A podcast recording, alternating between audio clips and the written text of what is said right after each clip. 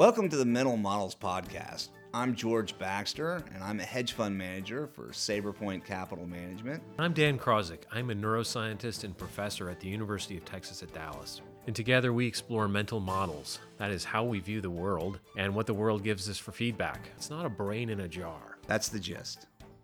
All right, welcome back to the Mental Models Podcast. Before we get started, I wanted to mention that we're always interested in questions from audience members. If you'd like to bring up a topic that you want to hear us talk about or maybe address a specific question, go to mentalmodelspodcast.com slash questions. We look forward to hearing from you. Yeah. Um, today, Dan, I think we're going to talk a little bit about value investing and Benjamin Graham and Warren Buffett and how Buffett progressed from his original learnings from the teachings of Benjamin Graham. Yeah, this is an interesting topic to get into. We're going to do two parts on this, value investing one, and address it again in a second podcast because it's such a deep topic and everyone is incredibly interested in Warren Buffett, um, how he did what he did. And to understand that, it's helpful to go back to Benjamin Graham to really talk through that methodology, how Graham operated, the context in which he operated, and then what Buffett was able to do over um, his career with uh, that knowledge as uh, things changed in the economy and um, in the types of information available and the type of opportunities available.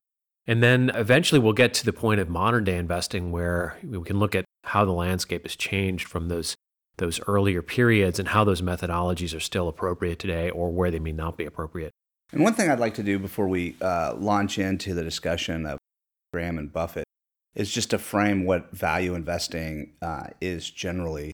The notion of value investing is that you're purchasing an asset at a discount to its intrinsic value, sufficient enough to provide you with a margin of safety. I'm going to posit that a lot of what's characterized as growth investing can also be characterized as value investing. It's just a distinction in uh, where the cash flows are provided. More traditionally, when people think of value investing, they think of current yield, right? The current value that you can realize based off of the business as it is today. And they tend to think of growth investing as the value uh, that you know you're investing for the potential of the business in the future. Uh, I tend to conflate both of them into one because essentially what you're doing is you're purchasing something at a discounted future cash flows of the business. And that could be based off of growth or current value. The key element uh, in distinguishing the two tends to be the level of uncertainty. With that said, and that'll be just important for framing these next couple of podcasts, we're going to talk a little bit about Benjamin Graham and Warren Buffett.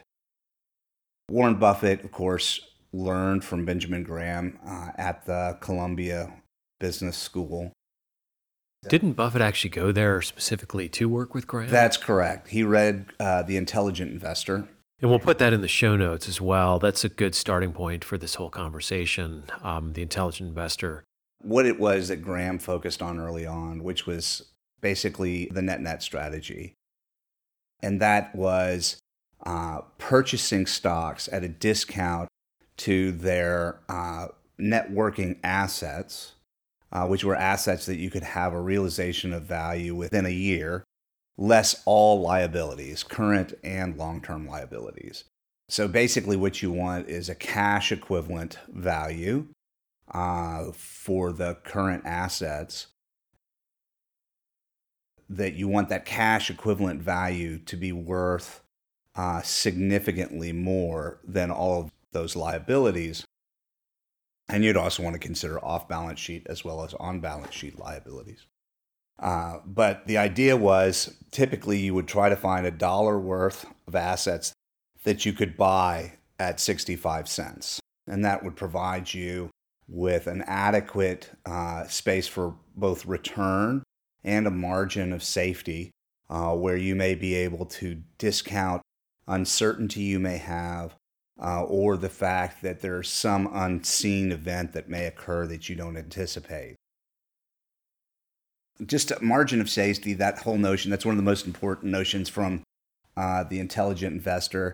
That is that when you make an investment, you want to have adequate return, but you also want to discount your evaluation of the asset to make up for the possibility that you could be wrong, right? That you could have misjudged or that you have events unfold in an undesirable manner. That's kind of some good ground rules. Now, how did uh, Warren Buffett apply these kind of approaches, uh, at least early in his career, and maybe what are some ways that they, that might have changed over time? So Buffett initially adopted Graham's uh, methodology. He actually went to work for Graham uh, for a couple of years before Graham Newman actually shut down.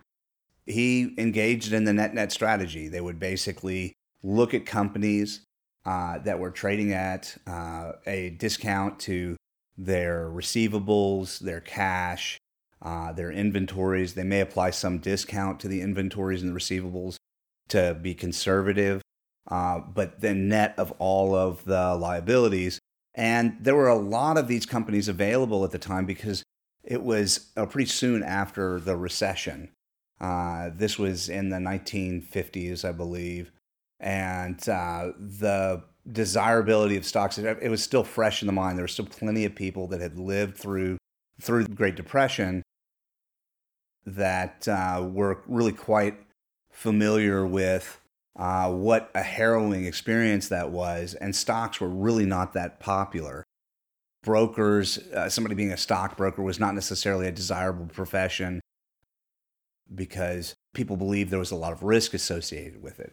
So you could have these situations where stocks really just didn't have enough demand uh, for them to reflect their intrinsic value, and these net nets were relatively abundant among smaller cap stocks. So some of the impact of Benjamin Graham was to provide a formula and sort of a roadmap to assess that risk. That's right. Well, to, or, or to be able to identify those opportunities, really. Uh, and, and if you think about it, it is one of the least degrees of certainty that you could imagine. You have a, a profitable company that is trading at below essentially its liquidation value. And I don't mean that it's assigning no value to long-term assets like land, property, and equipment or real estate, assigning all the value just to the essentially cash-like assets, you know, current assets, those assets which can be liquidated within one year. And uh, if you can find a desirable profit that you can earn out of that, there's just not much risk to the downside. So you have a high degree of certainty. Now, over time, Buffett uh, employed that strategy and had phenomenal returns. It became progressively harder and harder for him to find opportunities as the market did better and better. And in the nineteen sixties, Uh, he ha- actually closed down the Buffett Partnership, because when he left Graham, he started the Buffett Partnership, in part because he felt like there were not very many opportunities to be found. Now, at the time, he was still engaged largely in purchasing these net-net opportunities. Eventually, uh, he went and put he put all of his money into one last net-net, or the most material portion of his money, and some of his partners retained their ownership of Berkshire Hathaway, and that's really how Berkshire Hathaway came to be. Itself was a net-net. He also developed a relationship with Charlie Munger, who's now the vice chair at uh, Berkshire Hathaway, and uh, they Munger was an advocate of buying truly great businesses, businesses that had a real franchise that allowed them to generate returns in excess of their cost of capital, as opposed to the net-nets. You know, the Buffett describes the net nets as kind of like being a, you know, a cigar butt that's laying there in the street. It's it's mostly smoke. There's just not much left, uh, and it's got one left last puff. You pick it up, you puff it. Uh, it's not great. It's not a g- great experience, but it was free, right? There was no cost associated with it, and that's much of what these net nets were like. They were not good companies in most cases. They destroyed capital, and you'd have to take the position off as soon as you got to uh, the point where they reached their intrinsic value. But the great company is really the first example of Buffett breaking out of this mold and moving more towards Munger's notion of uh, investing in higher quality businesses, was See's Candy. And uh, there, you know, obviously See's Candy had a brand and it had pricing power, uh, which was, you know, a reflection of that brand. had the mind share of it, its customers. And that's pretty much what they did when they bought it. And they almost didn't buy it because uh, they felt like it was too expensive. And I can't remember exactly the multiple, but it was not expensive by today's standards. Uh, and the first thing they did was raise prices. But that began Buffett moving down the path of buying higher quality companies, which we saw later with American Express, and then again with Coca-Cola, uh, and of course GEICO. Now, ironically, GEICO was uh, a position that Benjamin Graham had in his uh, portfolio, and uh, it, by many of his own standards, it would not be something that he'd want to purchase uh, because it was way too expensive. But uh, GEICO had its own moat. Uh, it had it, just the structure of its sales force, the fact that they didn't have uh, commissioned sales agents that they relied upon. They went direct to the consumer. So they were able to basically offer uh, their insurance product at a lower price uh, and capture more of the economics for themselves. And they were also selling to ex-military. So they always had Uh, more reliable customers. Their underwriting standards tended to be uh, more effective, uh, and it was more profitable. It sounds as if uh, he starts out more with the net-net strategy. How much of his success led to these? Was it because he, he made a lot of money, he could now focus on these, these really high-quality companies? And then it sounds like Munger also sort of nudged him in that direction. I guess that's a fundamental change when you talk about Buffett specifically, that he's starting to move away from the purely Graham strategy just because he would have had a lot of capital to to move around and buy yeah. some of these more expensive companies. Well, I think it's a it's a mixture of a few things. One, I think the net-net opportunities were less available as the market became richer. Uh, and then two, uh, the continuous compounder or uh, high-quality franchise business, those enterprises tended to be a little larger, and as he had more capital, his success led to a higher level of assets under management that he had. Uh, he could put more capital work. He was attracted to the greater tax efficiency. So if you have a net-net, you don't hold it for the long term. That's a misnomer. Uh, it basically, it's a blanket notion that you buy stocks for the long term. That only works if they're high-quality stocks that are able to get returns in excess of their cost of capital. If you buy a mediocre business, but you just buy it super cheap, uh, then as soon as it reaches its intrinsic value or approaches near its intrinsic value, you want to liquidate the position and find the next one. Of course, that's not tax efficient, because what happens is, is you know, you're buying it low, selling it high, and you're realizing the capital gains uh, taxes. You know, once you've you've had that realization event. But if you buy a great business, theoretically, you could hold it forever, right? And you'd never pay taxes on the appreciation of the business as they're internally able to get returns on their investments that are in excess of their cost. It seems like that, in Buffett's case, is where he eventually started to move to. Or when you think of, I've often heard him describe um, just uh, compound interest as being one of his big levers for, for wealth. And uh, I, I guess in, in some ways it seems like he's migrated away from the Graham version of value investing, or would you still consider all of his practice to be value investing? Well, to back up a little bit to Graham, one of the more important uh, notions that Graham had that Buffett still says is extremely relevant today uh, is the notion of Mister Market. And uh, Mister Market's this fictional character who Uh, basically, you could imagine him as your business partner in every stock that you're invested in. Uh, but if we just think about it in, in one instance, just imagine that your business partner comes in, and some days he's feeling really excited, and uh, he makes an offer every day to either buy or sell your shares in the business. And when he's really excited, he'll offer a very high price for the business. And then some days he may be kind of mundane and there's no real difference, and he'll just kind of offer what you think is a rational price for the business.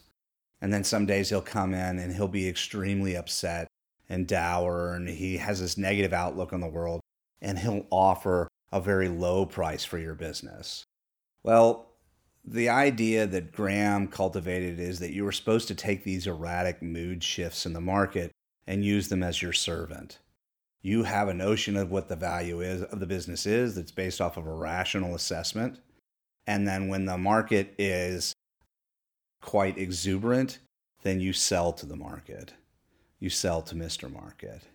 And then when he's really depressed, then you buy his his share of the business when he's really depressed and he thinks the business has no value. The danger is, is most of us are influenced by Mister Market. Mister Market comes in, he's really excited, and uh, then you become excited as well, right? And then you adopt the narrative that he has uh, communicated to you, or you become dour because he's dour. Now, Uh, that is the value investing approach. It's essentially a anti-momentum approach. So when momentum is negative, the value investor tends to be a buyer. And by the way, the sin of value investing is always being too early. And when the market is really excited about something, the value investor tends to be a seller. George Soros was just pretty much the opposite.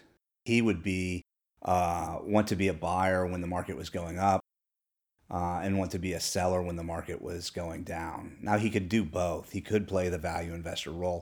But the point was is that tended to basically embrace the reflexive nature of the market, which we've talked about before, which is really a momentum-based strategy, uh, which was not a central tenet of Benjamin Graham's notion. So Benjamin Graham's notion was is that you could have irrational pricing in the market because the market was irrational, uh, and that you could take advantage of that on both sides of the book. Okay, so people um, who are identified as value investors now, would they often use probably other tools such as um, catalysts or momentum investing? Uh, you mentioned that you don't really distinguish between growth investors and um, value investors at the beginning. So that's sort of another aspect to all of this. It's not really one way to do it. People don't follow exactly the the, the Graham method. And uh, how much variability would you say there is among individuals and in how they carry out in their practice? I think probably as much as there are individuals. I mean, everybody has a tendency to have their own style. Um, at SaberPoint, we actually have five different investment strategies that we use, two on the long side and three on the short side. Um, a lot of shops will basically just have two. But uh, I think, you know, to kind of bring this into a clear picture, my notion is, is the value growth distinction, I think, is one that is made for convenience, and it's more of a heuristic than anything else. When the reality is, is that if, if you can have certainty associated with the discounted future cash flows of a business, then all investing is value investing, right? Uh, that assuming that that's the criteria that you're using. The distinction for uh, the more universally uh, distinguishing uh, characteristic between value investing and growth investing is uh, the current yield of the business. What does it currently provide? That would be more value-oriented versus the future yield of the business, which would be more growth-oriented. The idea that you're, you have growth in sales, growth in earnings, uh, and that's more challenging. But uh, I think for today, we can just say that, you know, Buffett had this transition from being what was more of a value investor, a deep value investor, uh, to being Uh, more of what's called a GARP investor, a growth at a reasonable price investor. He'd buy great businesses, great franchises. It's interesting to see, like, he has progressed more recently, and part of that is the influence of uh, the two investment professionals that he's brought on to aid him uh, as his, you know, eventually he'll pass away, part of his succession plan. Uh, they, their largest position, I believe now, is Amazon. Uh, they've also bought Apple. So those are not traditionally consistent with uh, the the GARPy Coca-Cola or American Express because of the technology element, which brings more uncertainty into the picture. But I think we'll talk a little bit about more about how things have developed, uh, and that'll lead us well into our next discussion on this topic.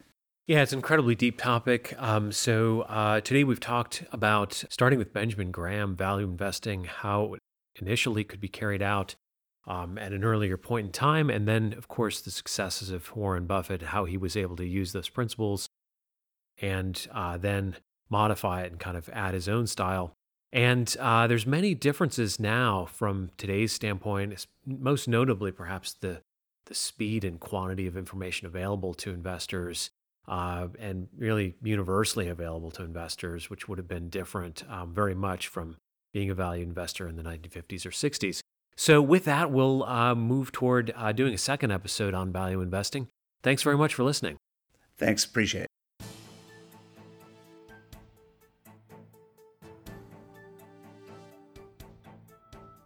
Thank you for spending your time listening to the Mental Models Podcast. Content matters because your brain does not exist in a jar. Please subscribe. Visit mental models podcast dot com for updates on Dan and George's upcoming book release titled Understanding Behavioral Bias, A Guide to Improving Financial Decision Making. Also available on mental models podcast dot com are show notes, book reviews, and upcoming behavioral finance seminars with Dan and George. The Mental Models Podcast can be found on SoundCloud, iTunes, iHeartRadio, and Twitter. Please subscribe, and thank you for listening.